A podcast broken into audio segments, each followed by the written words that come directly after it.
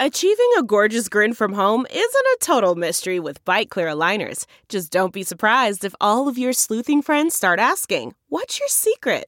Begin by ordering your at home impression kit today for only $14.95. Byte clear aligners are doctor directed and delivered to your door. Treatment costs thousands less than braces. Plus, they offer flexible financing, accept eligible insurance, and you can pay with your HSA FSA. Get 80% off your impression kit when you use code WONDERY at Byte.com. That's B-Y-T-E dot com. Start your confidence journey today with Byte. Delve into the shadows of the mind with Sleeping Dogs, a gripping murder mystery starring Academy Award winner Russell Crowe. Now available on digital. Crowe portrays an ex homicide detective unraveling a brutal murder he can't recall. Uncovering secrets from his past, he learns a chilling truth. It's best to let sleeping dogs lie. Visit sleepingdogsmovie.com slash Wondery to watch Sleeping Dogs, now on digital. That's sleepingdogsmovie.com slash Wondery.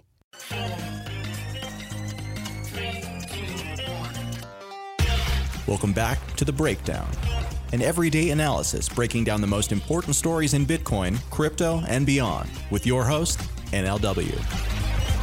The Breakdown is distributed by Coindesk. Welcome back to The Breakdown. It is Thursday, February 13th, and today we are going to be talking about one of the most significant and contentious issues in cryptocurrency privacy. Privacy is at the heart of debates around cryptocurrencies for a couple reasons. On the one hand, there is a question of law enforcement. The chief concern over the 10 year history of Bitcoin and other cryptos that regulators have and that enforcement agencies have is that cryptocurrencies can be used to move around financial controls like anti money laundering protections that are used to fight terrorism, drug trafficking, and so much more. Now, on the other hand, users of cryptocurrencies are worried about things like encroaching government surveillance and the ability for governments to have better, near perfect visibility into their citizens' financial behavior. This brings with it a huge number of concerns about abuses, and so cryptocurrencies, which are potentially harder to trace, are incredibly important, especially in the context of a society and a world that is moving increasingly away from cash.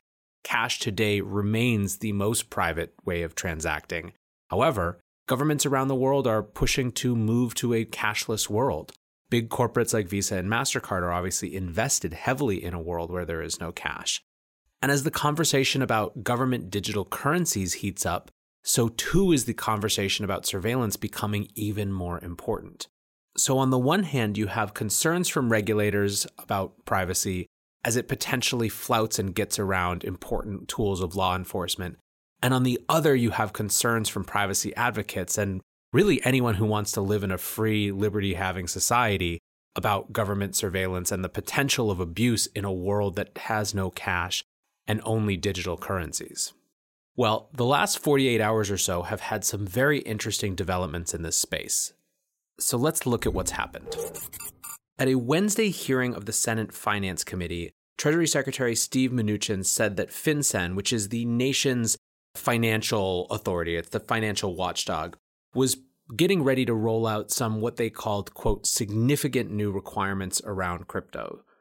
The comments were in response to a question from Senator Maggie Hassan from New Hampshire, who asked, quote, How will the Treasury's proposed budget increase in monitoring suspicious cryptocurrency transactions and prosecuting terrorists and other criminal organizations financing illicit activities with cryptocurrency?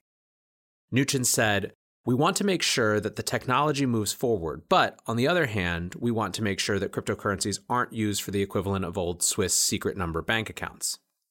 So, in some ways, this is nothing new.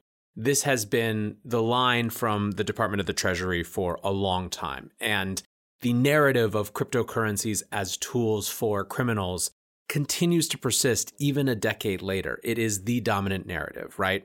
when Donald Trump tweeted about Bitcoin last year, which, as we all know, was really more of an excuse to tweet about Libra, he made this same argument. He grabbed that old line of Bitcoin and cryptocurrencies being used by criminals.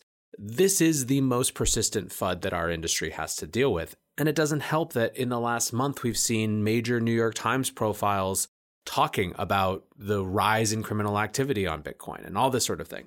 What is notable about Secretary Mnuchin's comments is that it comes on the back of a proposed budget for 2021 that does seem to indicate that there's going to be even more emphasis on this sort of enforcement activity and on this sort of regulatory battle.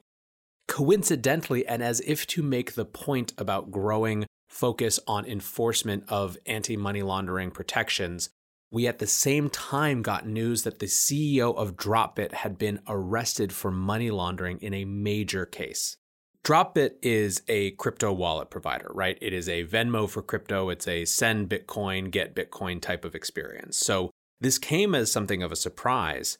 Late last night on Wednesday, news broke that Larry Dean Harmon, the CEO of Dropbit, had been indicted for supposedly laundering something like $311 million worth of Bitcoin around darknet transactions. So the accusation is basically that between 2014 and 2017, Harmon laundered at least 354,468 bitcoins via a mixing service called Helix. At current prices, then, the bitcoins would have been worth $311 million, but at today's prices, they're worth over 3.7 billion. So we're talking about a huge volume of activity. Now, I and many in the industry heard about this from Peter McCormack, who has had Dropbit as a sponsor. So Peter yesterday wrote, Read Dropbit. CEO Larry Harmon has been arrested and is currently in Youngstown, Ohio federal jail charged with conspiracy to launder money instruments, operating an unlicensed money transmitter business. He faces up to 30 years. Speaking to Larry's brother, his source of funds is central to his arrest. Larry ran a tool called Helix, allowing users to mix coins for better Bitcoin privacy. Some customers also use dark markets such as Alphabay, Agora Market, Nucleus, and Dream Market. Larry has been denied bond as he is considered a flight risk, even though they have confiscated all of his assets. Also, all Coin Ninja assets have been frozen. In terms of the Dropbit app, despite the accounts being frozen, Larry's brother and the developers are using their money and time to keep it running. Federal prosecutors are seeking millions of dollars in financial penalties and his properties. I am currently digesting this information myself and would appreciate thoughts from the community. I personally support financial privacy and individual liberty. I have paused all adverts for Dropbit on the podcast for now. I will be scheduling an interview with Larry's brother and lawyer and will be looking to also meet and talk to Larry. So, the central question here, or the device of the potential infraction, was a mixing service. And the reason that mixing services matter is that they basically allow users to obscure the trail of Bitcoin. Bitcoin is, as many will point out, not a completely anonymous cryptocurrency, right? It is not an untraceable cryptocurrency it is something where there is a record, but it is a pseudo anonymized record. However, if you have someone's public key, you can see all of the transactions that relate to that public key. And that's how law enforcement can use Bitcoin as a tool actually to trace illicit transactions. Mixers obfuscate that trail of transactions, and so they are very non appreciated by authorities. Of course, and as we intimated at the beginning of this podcast, mixers are seen as potentially an important tool for people who value their own privacy. The challenge with mixers is basically that people who use them legitimately, just as a way to not be surveilled, get lumped in and mixed, if you will, with people who use them for more illicit purposes. Researcher and writer Ian Grigg wrote about this exact problem. He says, a problem with private money services is that even though honest users need such protection, some people use it to do illegal things. Unfortunately, privacy and money is a hard topic, having challenged the best brains in the business, and nobody's really cracked the societal dilemma. E.g., David Chaum's eCash was somewhat private and only operated by banks. When MTB discovered porn shops, they shut it down. Privacy is set for a disastrous year. Expect mixers to be arrested and closed. Expect privacy coins to be delisted and attacked.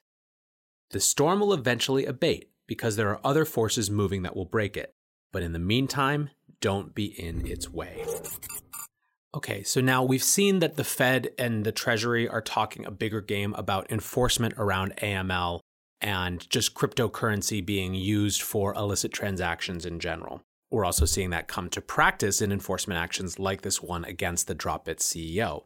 But how is this happening? How are law enforcement agencies actually able to dig into cryptocurrency forensics? Well, for that, they are partnering with cryptocurrency businesses that specialize in on chain analysis. Coindesk this week published an extensive review of Chainalysis' relationship with the US government. Now, Chainalysis is by far the biggest provider of on chain data forensic services for the US government. It's not even close in terms of their competitors, of whom there are a number. But it's fascinating to see just how significantly this business has grown.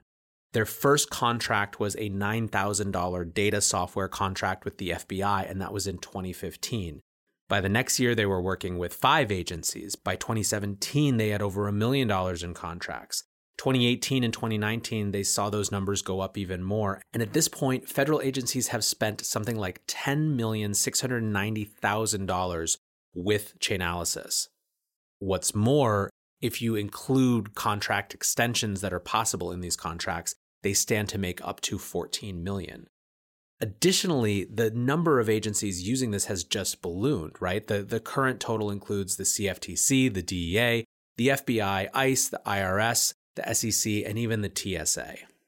Danny Nelson, the author of the Coindesk piece, makes the comparison to Palantir, the secretive Silicon Valley data company that has contracts up and down the government. And I think that there is something apt about the comparison.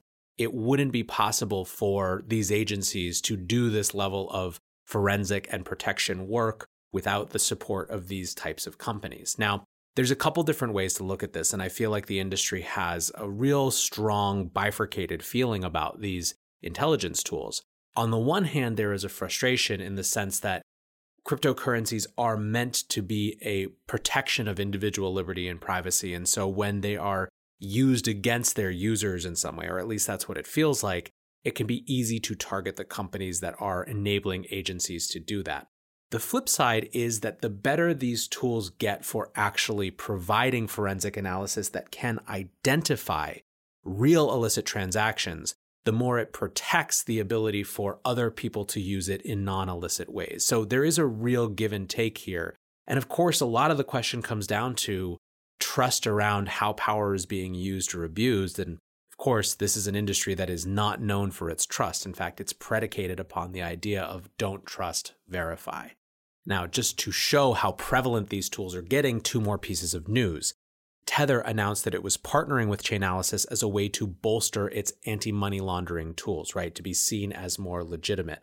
Tether's CTO said, This solution allows us to ensure a secure compliance program that fosters trust with regulators, law enforcement agencies, and users. This is achieved without sharing our users' identifying information. As such, data is only kept on our servers. And as I mentioned, it's not just Chainalysis in this space. They are by far the most successful when it comes to winning US government contracts, but that doesn't mean that there aren't other big players. Elliptic is a competitive company that has been raising a Series B of something like $28 million and just today it was announced that they had received an additional 5 million from Wells Fargo's strategic investment arm. And the elliptic product that they were really interested in was basically something that provides a quote bill of health for crypto exchanges. So it allows banks to be confident that cryptocurrency exchanges are actually conducting the sort of KYC know your customer checks that they're required to. And it allows banks better insights into the regulations that they're supposed to be regulated by in the first place. The upshot of this potentially is that banking relationships could become much easier for exchanges and other core parts of the crypto industry infrastructure. It has been notoriously hard to be banked if you are a crypto exchange or a crypto business. So, the benefit, the upside of this better regulation, better formalization of all of these processes is that companies can actually function. So, if you take a step back and look at the net of this, there is an inevitable push to rein in the Wild West nature of cryptocurrencies.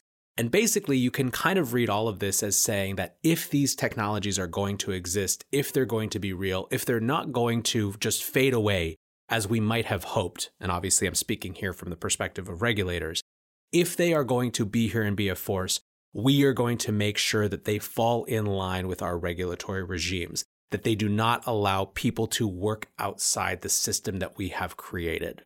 Now, within that, there are going to be many battles, right? These are gray areas that are much more complicated than many other financial technologies. So you can expect there to continue to be some amount of back and forth and confusion and challenge along the way. But regulators are making it clear that there is a new sheriff in town. It's the old sheriff, them, and that they're going to get their law on. I want to shift now, though, to a slightly different side of this privacy debate, one that relates to the emergent phenomenon of central bank digital currencies and the US's role within that new area. The part of the crypto industry that is paying attention to CBDCs and the development of these types of digital currencies around the world, really, the concern has to do with financial surveillance and the ability for governments that are issuing digital fiat effectively to effortlessly surveil all transactions going forward.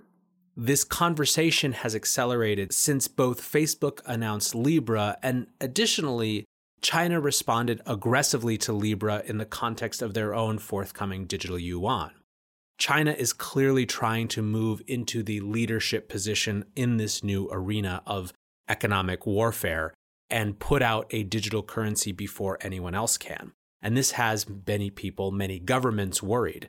News last week that I think we talked about here Japan is pushing, pushing, pushing the Fed to actually get their digital dollar strategy together to ward off the influence of China in governments around the world.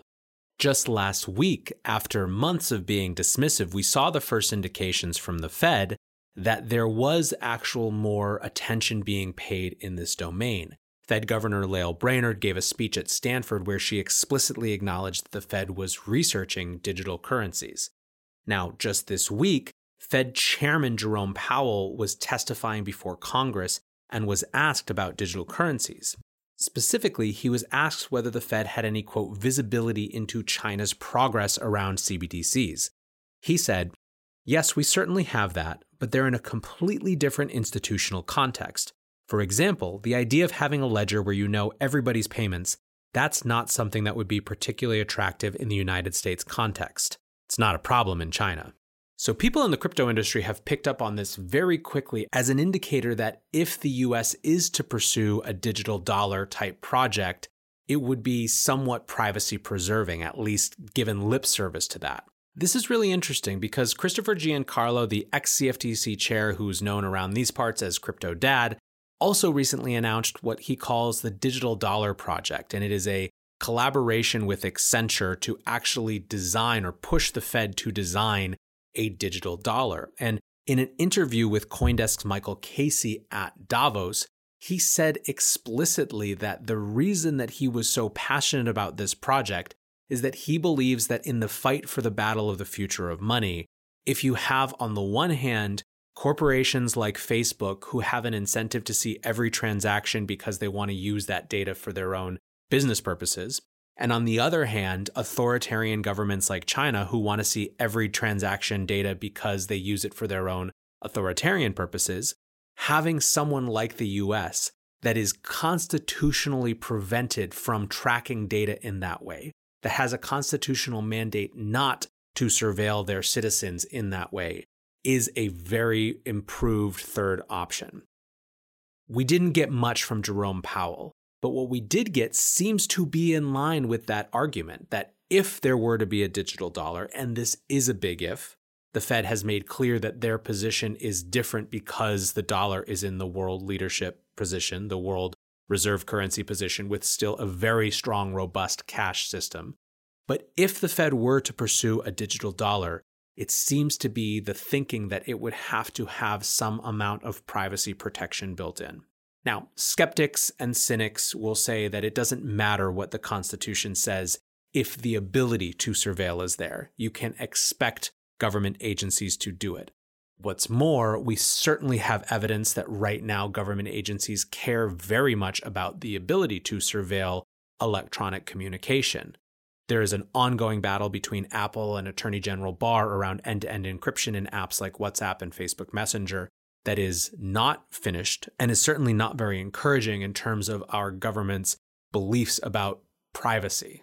However, at least the lip service being given to this idea is more reassuring than it might otherwise have been. And I think that's why people in the crypto industry were so interested and frankly a little surprised to see these comments coming out of the Fed chair just this week. So, what's the net takeaway about the state of privacy? Well, honestly, we have a bunch of divergent conditions, frankly. On the one hand, there is no doubt that we are seeing more aggressive enforcement and a way that is promised to not only continue but accelerate. I think that the emergence of Libra, the continued persistence of Bitcoin, all of these factors combined, regulators are finally accepting that these are forces that are here to stay. Cryptocurrencies are not going away. Because of that, you can expect them to bite back and make sure that those projects, those companies that are built in this ecosystem are playing by their set of rules. That could come with pretty severe impingements on personal privacy. On the flip side, we're seeing that the emergence of China in particular as a force in the digital currency space is making perhaps the US regulatory regime think about its role as a more liberty providing or liberty supporting version of a digital currency provider. That's a notable thing, even if we're not quite ready to be clear that it's a positive thing or a sentiment that we exactly trust to come to being when applied.